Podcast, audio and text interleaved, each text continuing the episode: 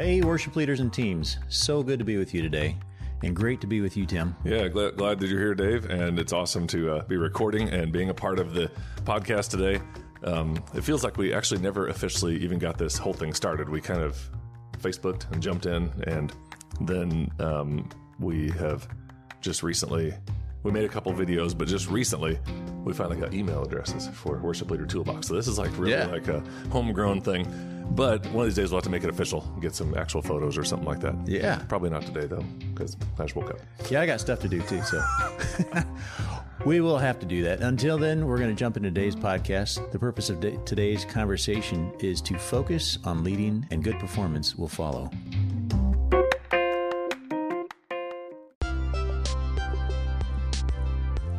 Welcome to the Worship Leader Toolbox podcast, where our mission is to equip local church worship leaders and teams in practical components of local church leadership. We'd be honored to have you share, rate, or subscribe. And if you have questions, we'd love to connect at worshipleadertoolbox.com. We're thrilled to have you listening to our podcast, and our prayer is that it's helpful to you and your ministry team. Let's head now to today's episode. Place your focus on edifying the church, helping the congregation connect with God, and pointing towards Jesus in all you do and sing. As we do this, we will be focused on leading the church in worship. And you know what? Great performance will follow. A desire to lead well always brings about joy, excellence, and authentic engagement. Yeah, and the flip side is not always true. The desire to perform doesn't automatically bring about great leadership in worship. In fact, it sometimes can be a barrier, and so that's really why we have to uh, make sure that we are at our heart trying to lead, and and then allow the performance to follow, so that we're not a hindrance, and so that our primary concern isn't stage sound, style, and skill. I just saw a quote that said something like, uh, "If you seek revival, you will try to make it happen. But if you seek Jesus, then revival happens. And it's kind of that way for this. If you're seeking to perform well, then it's going to be difficult to help lead the congregation. But if you seek to lead the congregation and engaging with Jesus and encounter in the presence, then you're going to be able to perform well because your performance is coming out of your desire to serve in the church and lead in the church. So it's really a balance for sure. And, you know, the best heart, you know, kind of speaking out of both sides of my mouth, the best heart for God and ministry in the world, you'll still have trouble leading if you don't have some level of ability in vocal or instrumental or stage presence.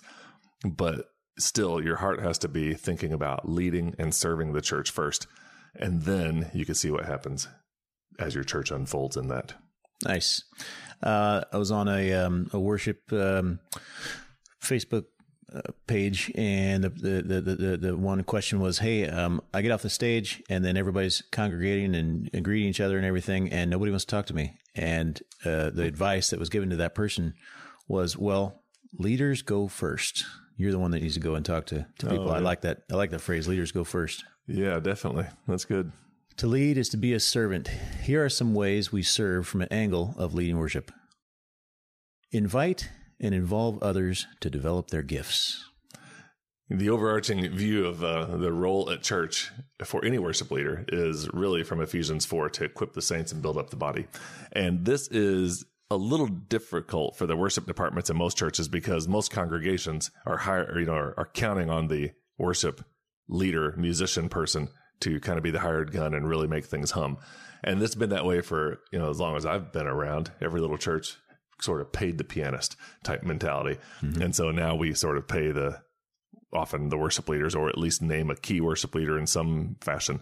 And so um, the the idea of those leaders not just being there just to play the guitar, but to be there to actually help equip the saints and and develop the, church to a place where there's giftedness and acknowledgement of giftedness for people to be a part of it.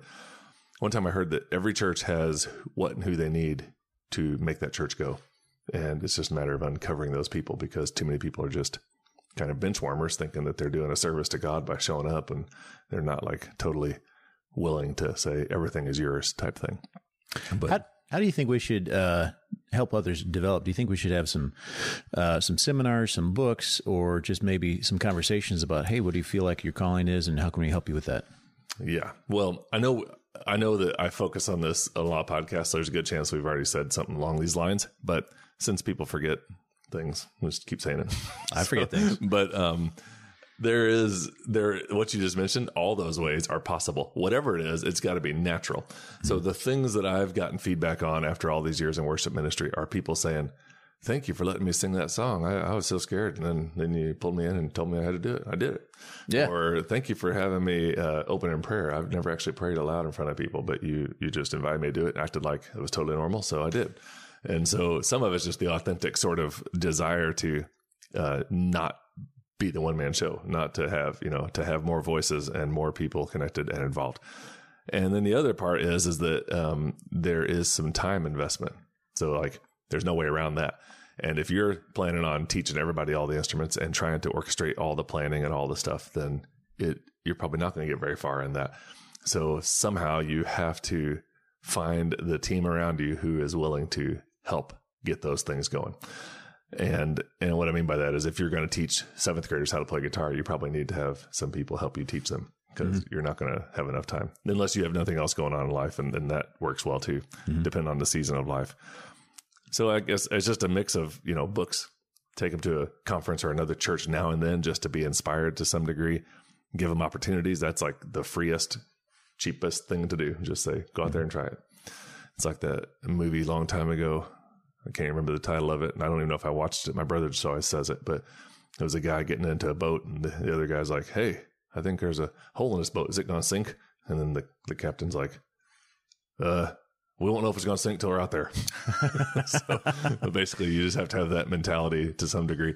Not every single Sunday has to be, uh, you know, so perfectly scripted that you don't have space for somebody who is at seventy percent of the skill level to take part and um, and then just in general, know that your job is to kind of do that. So you're singing songs, but you're also inviting people to learn tech, learn sound, learn instruments, all that stuff. Yeah, it used to be growing up. Uh, you had the organist or pianist, or, or even if you had a band, you had the band, and then you had the little children that would come up once a year for Christmas or maybe another holiday, and those were the two different classes of people in their giftings. And today, I do see a whole lot more, and I, I really want to encourage more to have not those two classes, but a whole spectrum in between. Maybe you got um, some teenagers, maybe you got some college people, maybe you got um, a guy who's 55 years old and just learned to play guitar last year, and he's you know coming along, and, and uh, I think all of it. I want all of it. Definitely. There's a, there's an episode on our worship leader toolbox here from several um, episodes back where a guy named Lonnie Trimble, who I think since has stepped down from his role and retired, but he had a youth band, and the youth band was the older kids who were who were had played longer and led longer were in the front. But any kid who played any instrument could be in the back row. Nice. So they didn't plug them in; they just stuck 'em all in Nice. the back row. And he he called it the worship mob because Nice. it was just like you know sixteen or eighteen kids up there doing it. Yeah. And so that's what you're talking about, like having that spectrum of like, you, you, know, is that you want expectations in your worship ministry, and so you know sometimes it sounds like we might be confusing people because you know there there is a point where the presentation from the stage is the congregation's only connection to the the worship time. Yes. And so if you have a kid up there singing. Jesus loves me playing piano, and they've only had lessons for two weeks. Yeah. and you do it every single Sunday. Yeah. you're gonna have a problem. That could be bad. But you've got to somehow begin to work that stuff in so that people can participate and grow and experience and have their gifts awakened. Yes. Number two, care for your volunteer team. And these first couple really aren't um, necessarily even the the main things of how you lead, but this is a foundational aspect to growing the area of leading worship to start by caring for your team. And so we just never want to forget that they are uh, they're part of the church, they're God's children, they're disciples, and the whole ministry grows in a compassion from the stage when that team is being nurtured and cared for as people and then as worship band members. I don't mind the word volunteer because I totally understand it and I'm thankful for people who do volunteer. But sometimes the word volunteer, when it's thrown around too much, starts to get under my skin because these people, they are volunteering their time, but they are more than volunteers. They are mm-hmm. worship leaders, they're worship team members. They're, they're like helping the church move in that direction and to experience God. And so I don't very often refer to just all my people as like all my volunteers. I mean, I just don't say that very often, but I don't mind if people do. But I do want to care for them. So we are helping to lead people we love. And we're leading the whole church in that.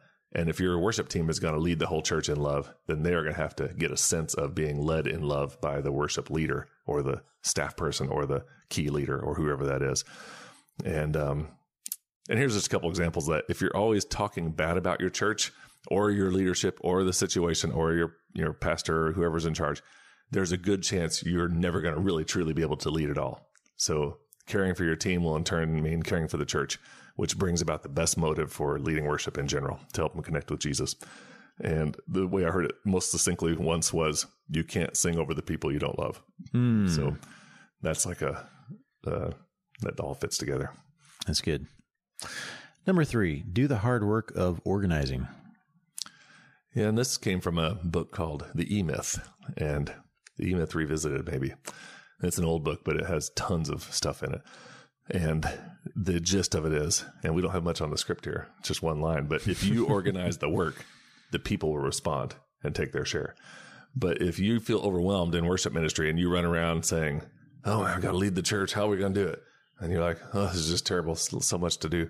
And you feel overwhelmed and you're not sure, you don't have people scheduled, or you're not sure what people's giftedness is or, you know, or are, or, you know, all that stuff, then they're never going to have an entry point to step in. Mm-hmm. So if they don't have an entry point, there's no way they're ever going to be able to help you.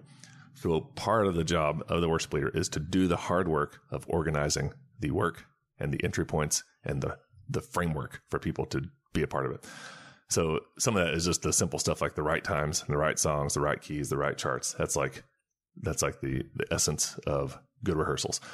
And if you have a habit in life of you know saying you're going to stop at 7:30 but you don't stop till 8:15 you're not going to build trust and respect and you're mm. not going to be able to organize the work for people. So if you're going to start rehearsal at 7 you start at 7 and if the, the culture is to end at 8.15 then you stop at 8.15 doesn't matter what's going on. Mm-hmm. And that's going to help people in the future practice quick mm-hmm. and and do whatever. And i think some people just equate the idea of uh, you want to be relational you don't want to be ridiculous with this but some people equate oh we, we sat around talking for two hours. Mm-hmm. Well that's a neat story now and then, but for some of the people, that was annoying.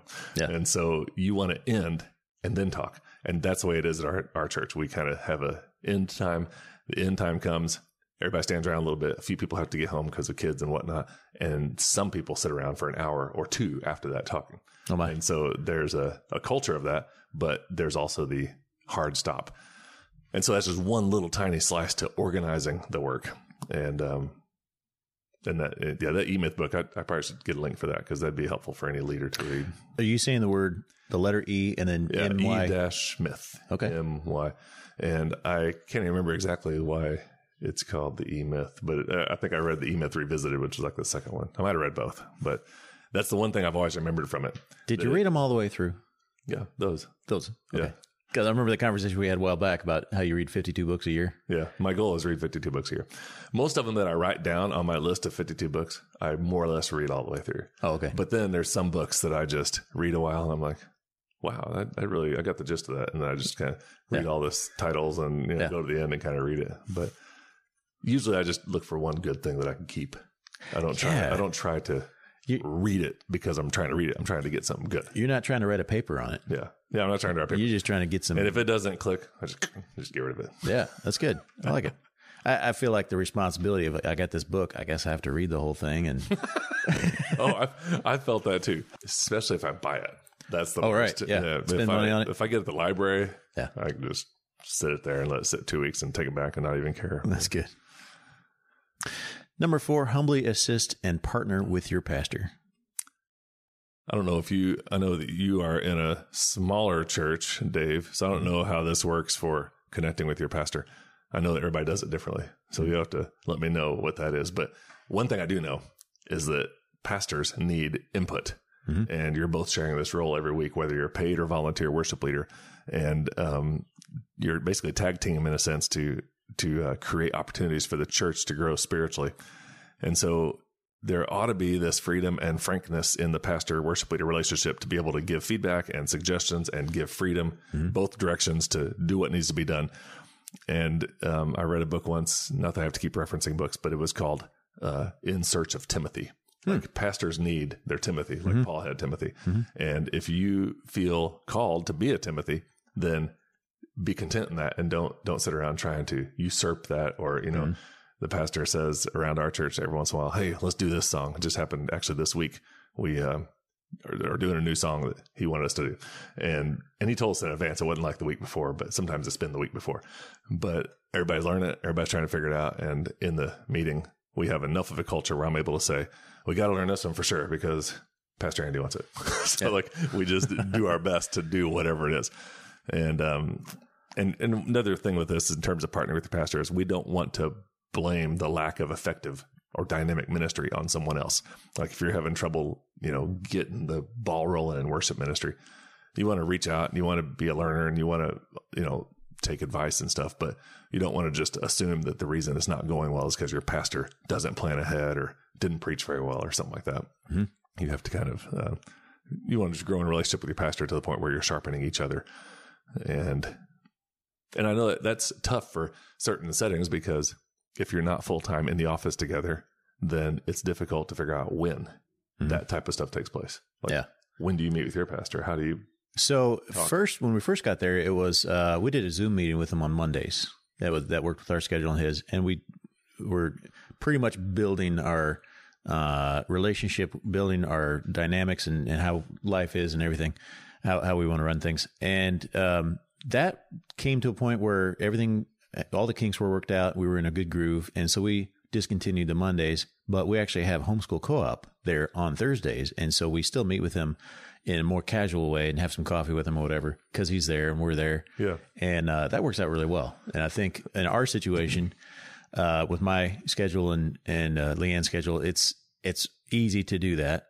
But I can see a lot of people who, uh, when they have different kinds of jobs than we have, uh, it would be hard to meet with the pastor on a weekly basis if you're not on staff, if you're not there every day. Yeah. So I think the intentionality would be, um, I, I, would, I would accept, I expect maybe once a month would be doable for um, your average person. Once yeah. a week would be ideal, but but at least once a month would be good. Yeah, and it doesn't have to be a grandiose meeting. It can yeah. be phone call, check in, mm-hmm. text, and there has to be a, a good two way communication going. Yeah, and being there in person and having another event that's like optimal. Like just yeah. being able to sit around and chit chat and and not feel like you got to call a meeting to order. I mean, it's best if you're able just to have a little balance of those. Yeah. So, yeah. and yeah, and when we do like big planning, when we're in the groove really well, the big planning meetings come before a series. Mm-hmm. It's like six weeks before a series. We'll say, mm-hmm. okay, this is coming up. We got five weeks of this topic. These are what we're trying to do. There's creative components. What are some songs? How are we going to make this flow? And then everybody has about six weeks to actually put that together. And theoretically, the series you're currently in during that you already have because yeah. you met six weeks before. Mm-hmm. And if you ever miss that groove, then you're like scrambling for a while, and then you finally yeah. get back on the on the track. But that that's our groove too. It's six weeks out. Uh, he's got all his sermon uh, uh, subjects and, and scriptures and everything, and then Leanne picks out all the songs for six weeks, and I figure out the keys, and and uh, that's that's our cycle too. Yeah, that's good. And you know, for anybody that any pastor that's out there, make sure that you are figuring out a way to talk with your worship leader on a regular basis. You don't want to leave them in the dark. And some some pastors I know have the attitude, you do your thing, I'll do my thing. Well, that's kind of neat and cool, and it can work, but it's a lot better if you feel like we're each taking part. Yeah. But I also know pastors are very busy, and not that worship leaders aren't, but there's a different level and a different burden for the leadership of the church when you're a pastor. So my thought is always the worship leader ought to figure out the time to meet with the pastor. Mm-hmm. Like be the one to say, Hey, do you have time this Tuesday at four o'clock? I mean, like, yeah. Be the one to set it up. So you're not like, we got to meet sometime. Let me know when. That's a terrible statement. Yeah. like, that's just awful for a pastor. Number five, pray for your church. This is all geared toward the idea that we are leading people and then good performance will follow.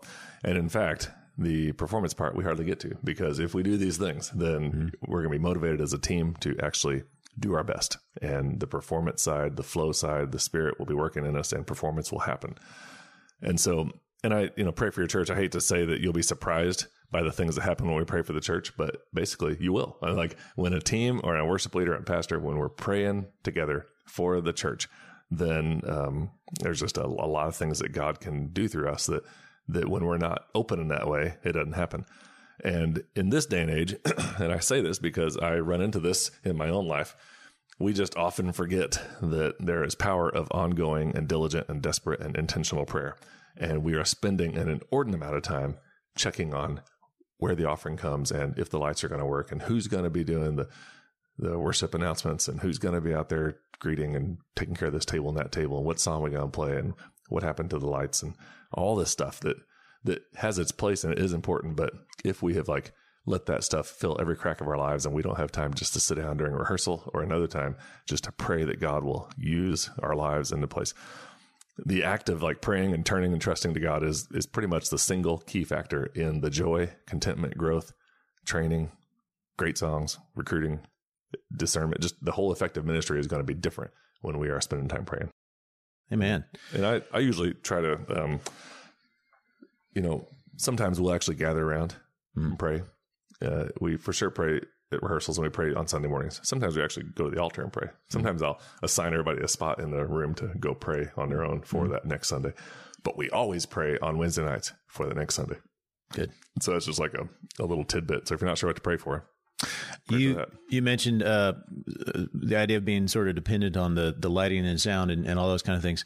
Um, I love it when that stuff when when the carpet gets pulled out from underneath you. Mm-hmm. Uh, this past Sunday, it happened. W- whatever reason, there was a glitch or something, and all the lights, all all the sound, everything just went off for about I don't know, probably twenty seconds or so, and then it came back on. And if, I'm sure you've had that experience for twenty or thirty years of leading worship out there. Uh, it was immediately it was oh wow this just happened okay we're all a cappella now and, and it was it was wonderful and it gave us like this sense of okay yeah this is this is actually why we're here mm-hmm. we could we could just turn everything off on purpose if we wanted to Yeah. and and do this thing i like That- when that, that happens is funny. And and sometimes those are the things that cause you to pray, which is mm. hilarious. yeah I I and I've said this on the podcast, but I heard a guy just a couple years back that said, "I'm," and, and he was kind of just being crazy. And sometimes people could say things when they're not guest speakers and stuff, but he's like, "I'm not going to waste my prayers praying that the computer works." I'm praying for changed lives and souls. I'm not going to mess around with all this tech stuff. Like he, never, he never prayed the prayer before worship that well, all the musicians get the right notes. Like that didn't matter to him. He Yeah. wouldn't, he wouldn't pray in those prayers. He would he to waste his time. And that's weird theology because the Lord, you know, if it matters to us, it matters to God. But Yeah. it was just hilarious. And so I've I've changed my prayer a little bit on Sundays. I'll sometimes pray for the tech needs and the nerves or whatever it is might be about music. But then I'll say, but really our big prayer is this. Yeah. And so that's kind of a what you were just saying. that's good number six sing the songs that connect with and help the congregation engage This is from a phrase I heard that just basically was sing the song that is in the heart of the congregation. And in the old days, you could kind of pop up there and, you know, pick a hymn number, switch on the fly. Everybody had mm-hmm. all the words. Yeah. These days, we don't have that in most settings in modern worship. We don't have that. You could, you know, rearrange the ProPresenter and just do a different song if you really had to. But lately, I've just, over the last several years, I've just trusted that the Lord is at work in choosing the right song for the closing of the sermon or just before the sermon or whatever. But I do know that we can't base our song choices on the preference of the team mm-hmm. because you've got to be thinking about the church. And as you do that, you're thinking in terms of leading worship and you're not thinking in terms of performing. If your band wants to do a certain song because it's so fun, mm-hmm. then you don't want to, you know, say, "Oh, now that you thought that was fun, I'm not going to do it." Like we don't we don't have to go to that extreme. But sometimes, more often, a praise band will think, "Oh, that song's old. It's stale. We've done that a million times." To them, it was, but to the congregation, it's just the right song. And so you have to basically do it because you are leading people. You're not just performing. Yeah So that's all part of that. that that would make uh, a good podcast by itself is what do you do with all these songs that you who have practiced them five times that week already and done it 14 times that year and have heard them all your life and then somebody says hey would you do this song we haven't heard this in a long time Yeah. you know how do you deal with that That's really true. Well, there, you, yeah, we could definitely do a podcast on it. And you don't want songs to get stale and like uninspiring for people. yeah And Jackson has some great phrases like that. And we need to get him on here, but Yeah. he has great phrases like, you know, they got the, you got the moldy ones and, and the, some, I can't remember what he says, but when to shelve them and when to sing them. And, and he's got all his little like axioms. But, um, there, there is something to the, the oddity of a group not being diligent and only going to the go-to songs and wearing everybody out. Like that's the other extreme of this. And when a new song is present, the worship band is a little more alive. Hmm. So there's that aspect. So there's a lot of balancing of all this, but the main thing is is when we're choosing songs, we have to think of the flow of worship and the connection of leading people more hmm. than the praise band being happy about that song choice. Because when people are connected, then people are happy Yeah. in a praise band. And being like in traveling worship ministry, we do the same songs for two years. Yeah. Like pretty much the same set, more or less, for a couple years. And then it's not like a new set in two years. It's more like a couple songs filter out and a couple songs filter in. And that's just a cycle for a couple decades. Hmm. And and so the only thing that it keeps us inspired outside of just the opportunity to worship and sing is the interaction of the people singing mm-hmm. those songs. And so that's that's like dynamite. Yeah. Number seven, stretch and challenge your people to grow. Well, encouraging people in your team to grow spiritually and to have like a servant heart and, uh, you know, investing a proper amount of time and music and rehearsal and all that stuff. We really just are seeking to stretch our people to have this culture around our worship ministry. We're here to engage the church, and our job is to serve in the name of Jesus. And when we have Jesus and the church at the forefront of all the music stuff and all the other things, then that is why we are stretching our people to be the best they can. So I realize we're coming full circle here because we're getting back to the idea of performance, but um, just not not being willing to be stretched or to be challenged and just stick with the status quo isn't really a byproduct of a heart for the church. The heart for the church is that we want to lead them, we want to serve well, but um, that desire to do the best we can for Jesus is what's going to help us like um, do better in terms of ministry. And we already mentioned this, but how do you stretch and challenge? How do you like increase the effectiveness of your team? Mm-hmm. That's like just a lot of conversations, a lot of different options. Yeah. Well, as far as the musicians go, the instrumentalists, um, I think that playing some songs that you would not play on a Sunday morning is a great thing to do. So um, I don't see a lot of worship songs that have lead guitar solos uh, the way that secular songs do. So uh, it, I'm not going to promote, you know, hey, let's play this devil music. Yeah. but there's some good stuff out there that's not devil music. Uh, but uh, jamming with that kind of thing and, and trying to do that, maybe even have a goal of like, okay, well, the, the church is coming up, or the there's a, an event in in the community. Hey, well, let's let's play this event in the community, play these songs, and gaining those skills to be able to do those songs that you don't really know how to play right now. yep. I think that'd be great for instrumentalists. Yeah, it seems like all the electric guitar stuff is just the opening riff, and then Yeah. it's over.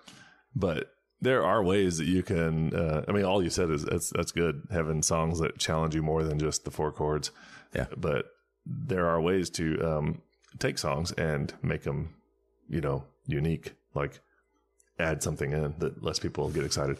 Yeah. And did we do the podcast on the opening jam? We did, yeah. It's uh, last week or the week before. Is uh, That's an opportunity to get people to do instrumental stuff. That's Yeah. a little bit unusual. Yeah. Because everybody's just doing it. Or if you can find instrumentalists around, either friends or church members or whoever that can ad lib on various instruments. Yeah. Like for a long time, we had a guy named Scott played trumpet. And it was it was wild. I mean, he could just stand up there. He was an Air Force trumpet player, and he could just stand up there and just play along, do intro riffs, anything you wanted. And he Wow. never he never did anything. He just hear the song and then he just play along and then make it beautiful yeah, and he had to move out to Colorado. But then we've had a couple different saxophone players that could do that, and cello and string players. Just just some people that uh, they're not in the rotation every single week, but when they are, they're able just to spice it up, and then people are like, "Ooh, that's pretty." nice. So Thanks for joining us today. If you have thoughts, please connect with email tim at worshipleadertoolbox.com or dave at worshipleadertoolbox.com or on Facebook, Worship Leader Toolbox Community. We'd love to have you join us there. yeah, the Worship Leader Toolbox community is kind of the group for the Worship Leader Toolbox, and I was just going through some of that this morning. And another shout out to Justin who set up our email addresses. So Thank I you, Justin. I didn't even think of that until just the other day. So all of a sudden it was done. so it was really quick. And thanks for being here today, Dave. I, if anybody hears the bird, that's because we are recording the podcast today in beautiful Troy, Illinois, in our home where the, the little parakeet is chirping.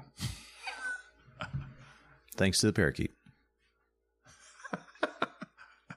Well, thanks, y'all. Until next time. See you later, Dave. Bye bye.